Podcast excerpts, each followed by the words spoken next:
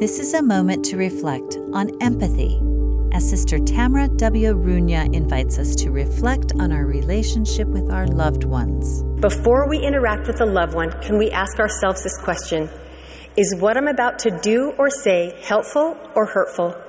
Because our words are one of our superpowers, and family members are like human blackboards standing in front of us saying, Write what you think of me. These messages, whether intentional or unintentional, should be hopeful and encouraging. Our job is not to teach someone who's going through a rough patch that they are bad or disappointing.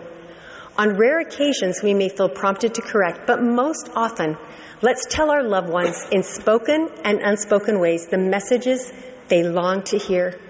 Our family feels whole and complete because you are in it. You will be loved for the rest of your life, no matter what.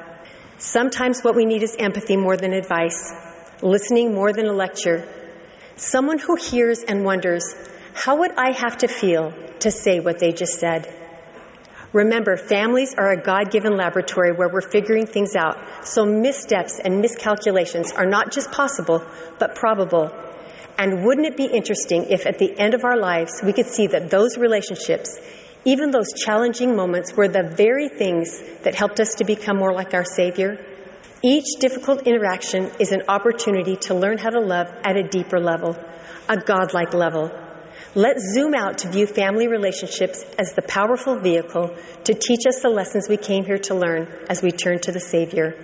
Let's admit, in a fallen world, there's no way to be a perfect spouse, parent, son, daughter, grandchild, mentor, or friend, but a million ways to be a good one.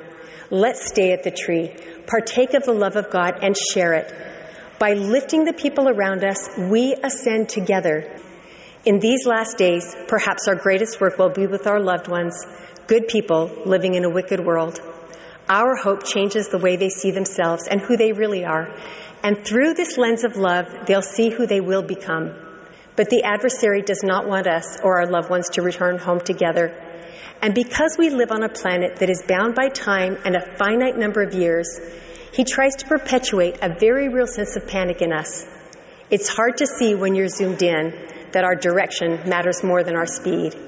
Remember, if you want to go fast, go alone. If you want to go far, go together. That was an excerpt from Sister Tamara W. Runia's talk, Seeing God's Family Through the Overview Lens. This is a moment to reflect.